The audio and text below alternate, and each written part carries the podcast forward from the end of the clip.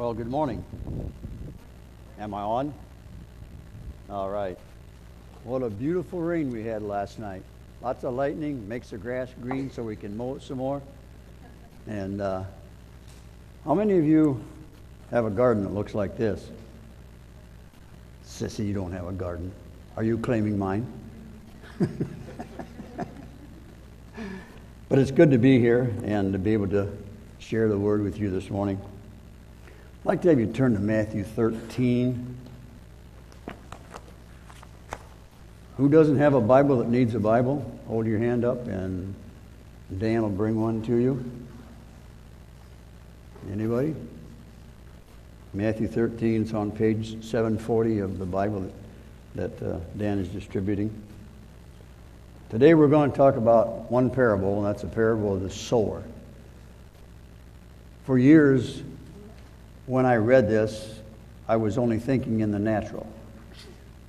You plant seed, it grows, and it produces. But today we're going to look at what it is in the spiritual realm as well as the natural. Matthew 13, verse 1 On that day, Jesus went out of the house and was sitting by the sea. Such large crowds gathered around him that he got into a boat and sat down while the crowd, the whole crowd, stood on the shore. Then he told them many things in parables, saying, Consider the sower who went out to sow. As he was sowing, some seed fell along the path, and the birds came and ate them up.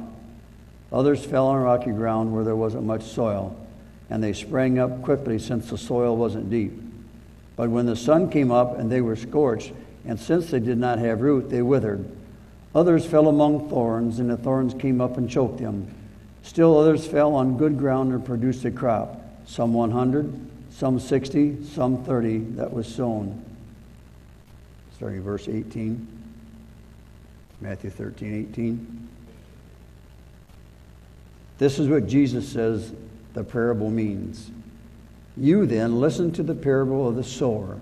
When anyone hears the word about the kingdom and doesn't understand it, the evil one comes and snatches away that what was sown in his heart.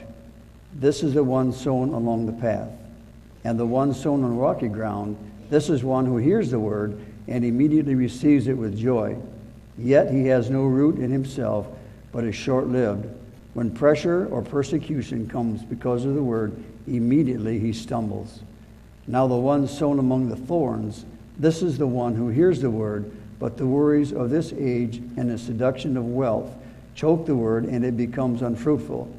But the one sown on the good ground, this is one who hears and understands the word, who does bear fruit and yield, some 100, some 60, and some 30. That was sown. I believe it was Dan who alluded to the fact that there's a group of people going to the DR. And uh, anybody's going to DR, would you stand up so, so they know who you are? and be able to pray for you while you're there. Okay. You got one missing. No. She's working? Okay. All right. Thank you. So these are ones going to DR, and I don't know when you're going, July, August, end of July. And they're going to be planting some seed over there. I don't know if you're going to be doing any gardening or not, but I know that you're going to be planting the Word of God, the seed which is the Word of God. And you know, probably not in your lifetime, maybe, but possibly, you will never see the results of the seed that you sow over there. But we have to remember that when we sow the seed, the Word of God, it never comes back void. And it always serves the purpose for which it was sent. And so we just encourage them, you know, to do that to be brave. And uh, I know that, you know, just from sharing the other night with you guys, that, uh, you know, you're nervous about it. Different culture. Some of you have been there before, but it's still a different culture, different language, different part of the world. But just be brave. I encourage you to do that. You know, when a farmer plants a seed, he expects it to grow. He expects to get a harvest out of it. And so, just as on the front of this bulletin, this person expects to receive something from this garden that he has planted or she has planted. I shouldn't limit that just to men because women do gardens too. Now, I don't do many flowers. My theory is if you can't eat it, why plant it? Okay. But I do plant some flowers around the front of the house. And they look very nice this year. Usually a little. But what I had to do with that soil, I had to remove. Am I ringing? I can hear an echo. You always hear an echo here? Okay. All right. But uh, I, I took that soil out of those flower beds, about six inches, and I put different soil in. And what a difference that made. You know, it really made a difference in how those flowers took a hold. Now, one part of that, deliberately, I did not do. And those flowers look just as bad this year, some of them, as they have in the past. So I need to go in and take that out also. When we plant the Word of God or the seed, we are expecting something to happen. Now we have to remember that we plant it. Paul says, we plant it, somebody else waters it, but God gives the increase. God gives the increase. It is only our responsibility to plant that seed in a person. And so that's our responsibility. I read a story one time, and it was, I'm taking that it was true. In Africa, someplace, they had huge piles of elephant dung. And yet, in their fields, their crops were terrible. They didn't know what to do with that dung. They didn't know enough to work it back into the soil until a group of missionaries went there and showed them how they could rebuild the soil by working this into what they were going to plant into. Maybe they thought it was taboo. Maybe they thought they shouldn't do that. But, you know, sometimes in our lives we get, you know, big piles of stuff in our life that, that get in our way. But if we keep the Word of God, that seed, if we keep that utmost, it'll always produce something. It'll produce what it's supposed to. You know, today we have all kinds of resources, but unless we are taught, we remain in darkness. But resources are available to us. Your pastors, uh, your neighbors, your friends, your family. These are all resources. People that are in darkness, most of the time, will be drawn toward the light. And that's our opportunity to plant that seed in their lives. Remember that light cannot overcome, or darkness cannot overcome light. If this place was completely black and you lit one little candle, after a while your eyes would adjust and you would be able to see several things that otherwise you could not see. So we need to keep planting that seed, no matter how small it is. How many here has ever planted carrots? yeah. Tiny little bee seeds, aren't they? Yeah. And what do you do with carrots? You thin them. Well, I didn't this year, so they're kind of thick. Beets are the same way. They're hard to plant. I remember my grandmother, when she planted beets, she planted one at a time on her hands and knees. Not me.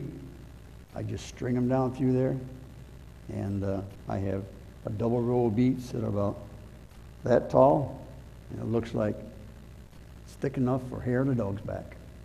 But they will produce because I will go in and thin them after a while. As gardeners and as believers, we need to know the importance of sowing the seed. If we don't sow it, nothing is going to happen. Absolutely nothing. This has been an excellent year for the garden. This is going to be an excellent year for the sowing of the seed in the body of Christ. And we need to be determined to do that. We need to know that that is our responsibility. Just as you would plant a garden in the natural, you take care of it. If you don't, everything comes in the weeds and the thorns and the thistles, and it chokes everything out. It just grabs a hold of it.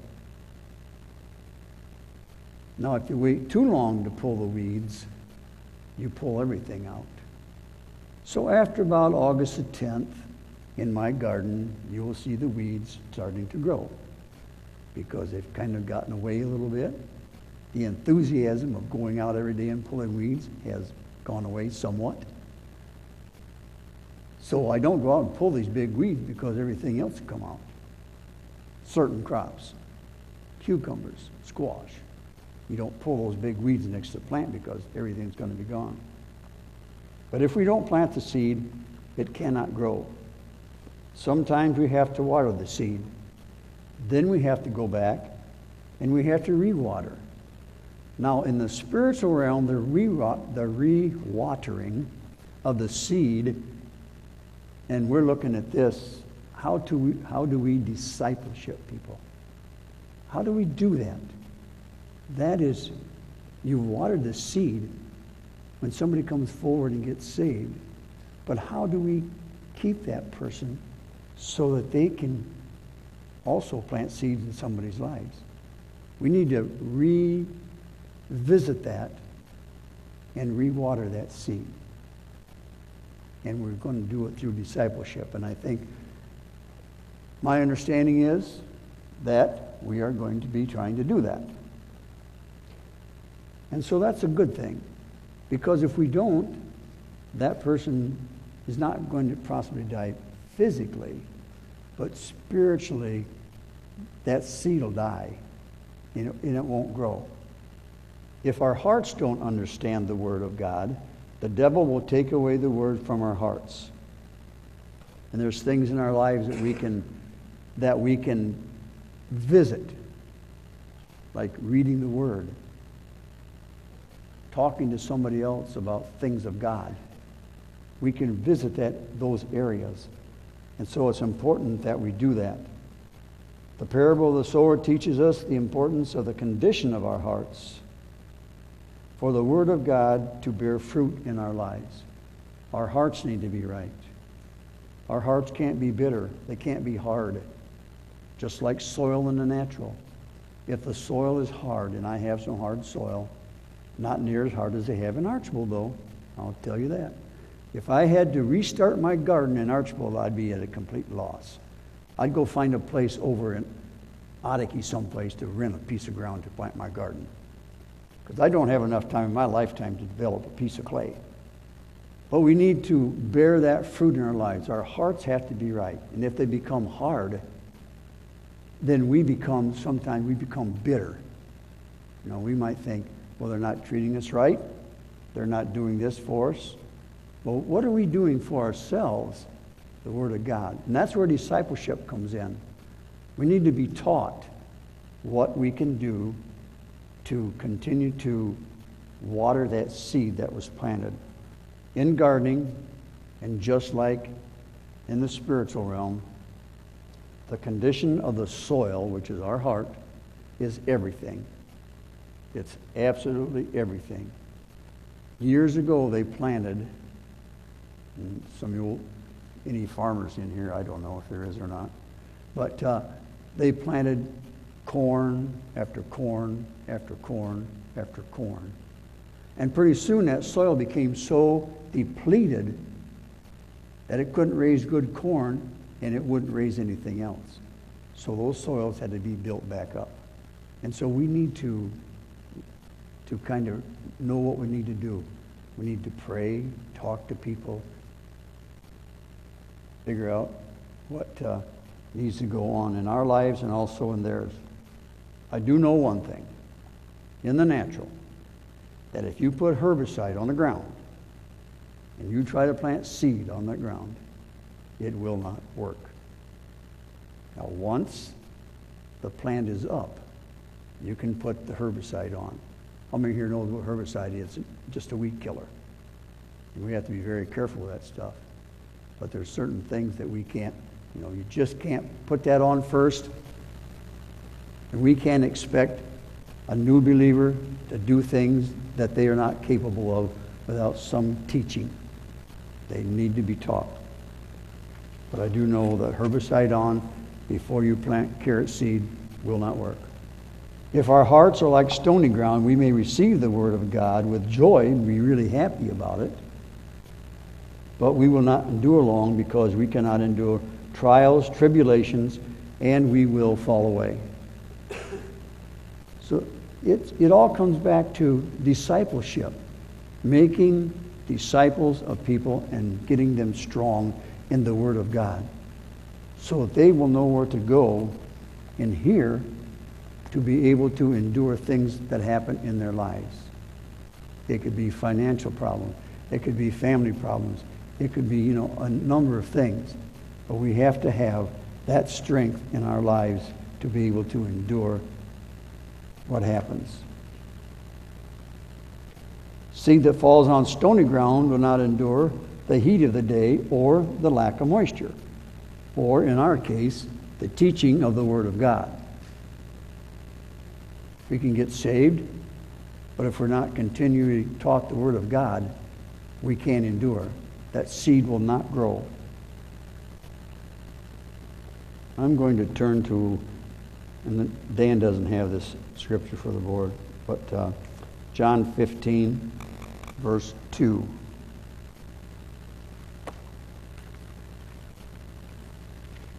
I don't earmark them because that way it gives you a chance to look them up before I get there. John 15, verse 2.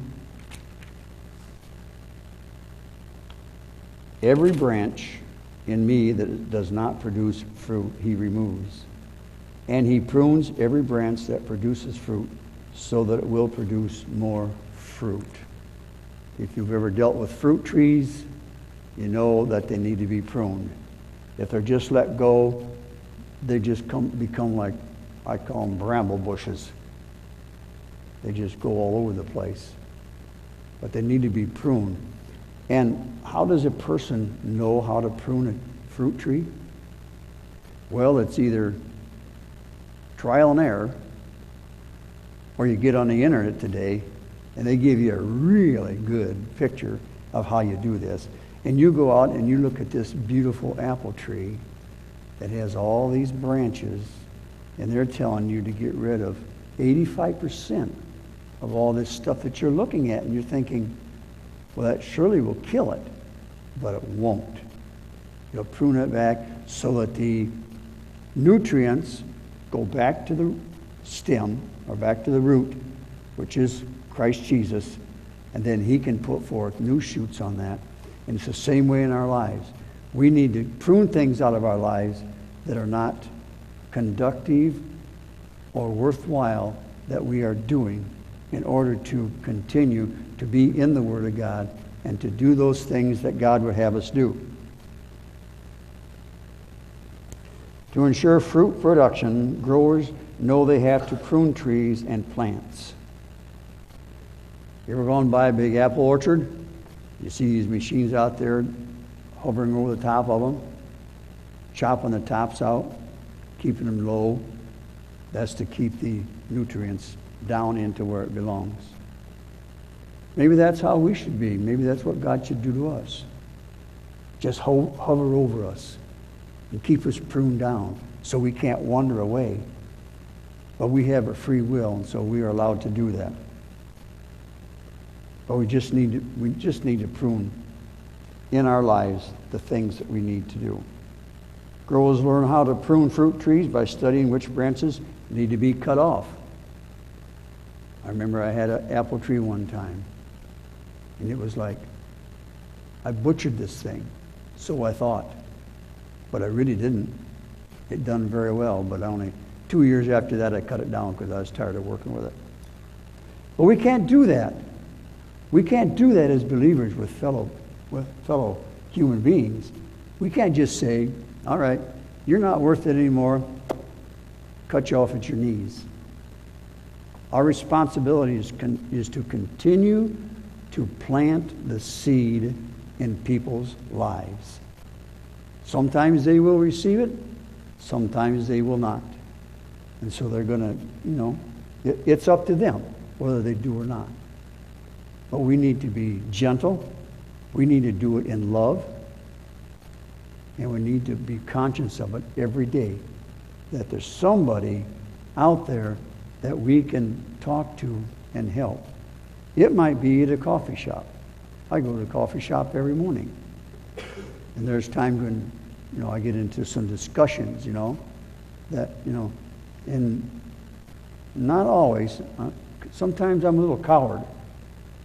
And, but there's times when, when I can relate that to the spiritual realm, things that are people are talking about. I can say, this is what the Word of God says. As we study the Word of God, the Spirit of God will show us what needs to go from our lives. The Spirit of God will say, okay, this needs to go or this needs to go. But we will be shown, but we have to be in tune with the Word of God and with Christ. I work in my garden almost every day, don't I, dear? But I know that if I don't work out in that garden, the seeds will very quickly take over. And then what will I have? I'll have tomatoes in cages that the weeds are taller than the tomatoes. And you can't pick tomatoes off of weeds. But as I said before, about August the 10th, I'm all done with that. Because I know pulling weeds at that point would not be beneficial to all the produce that's in that garden. And we need to be careful when we're talking to people that we aren't condemning them, that we aren't, I don't know if you call it harassing them, but that we are always loving them, that we are lifting them up, that we always are pointing them to the things that God would have in their lives, the good things in life, the things that, that uh, will benefit, us, benefit them. On the spiritual side, we need to keep the things out of our lives that cause damage because as believers, we are all sowers. If you are a believer, you are a sower of the Word of God. You might think, well, I'm not worthy. I don't really do it. But you're sowing some kind of seed if you are a believer. You're sowing it on some kind of ground. You can choose to make your heart hard, you know, and sow the seed and it doesn't work. But we need to sow that seed because it's not our responsibility to see to it that it grows in another person's heart. God will take care of that. As we walk out our daily lives, remember we are called. As a believer, you are called. It's not something that you applied for. You didn't make out an application. You are called by the Spirit of God to be a sower. It is an also awesome responsibility that we as Christians need to take very seriously. Sometimes we wonder why a person stumbles and falls in the Christian walk. And I see this in my garden.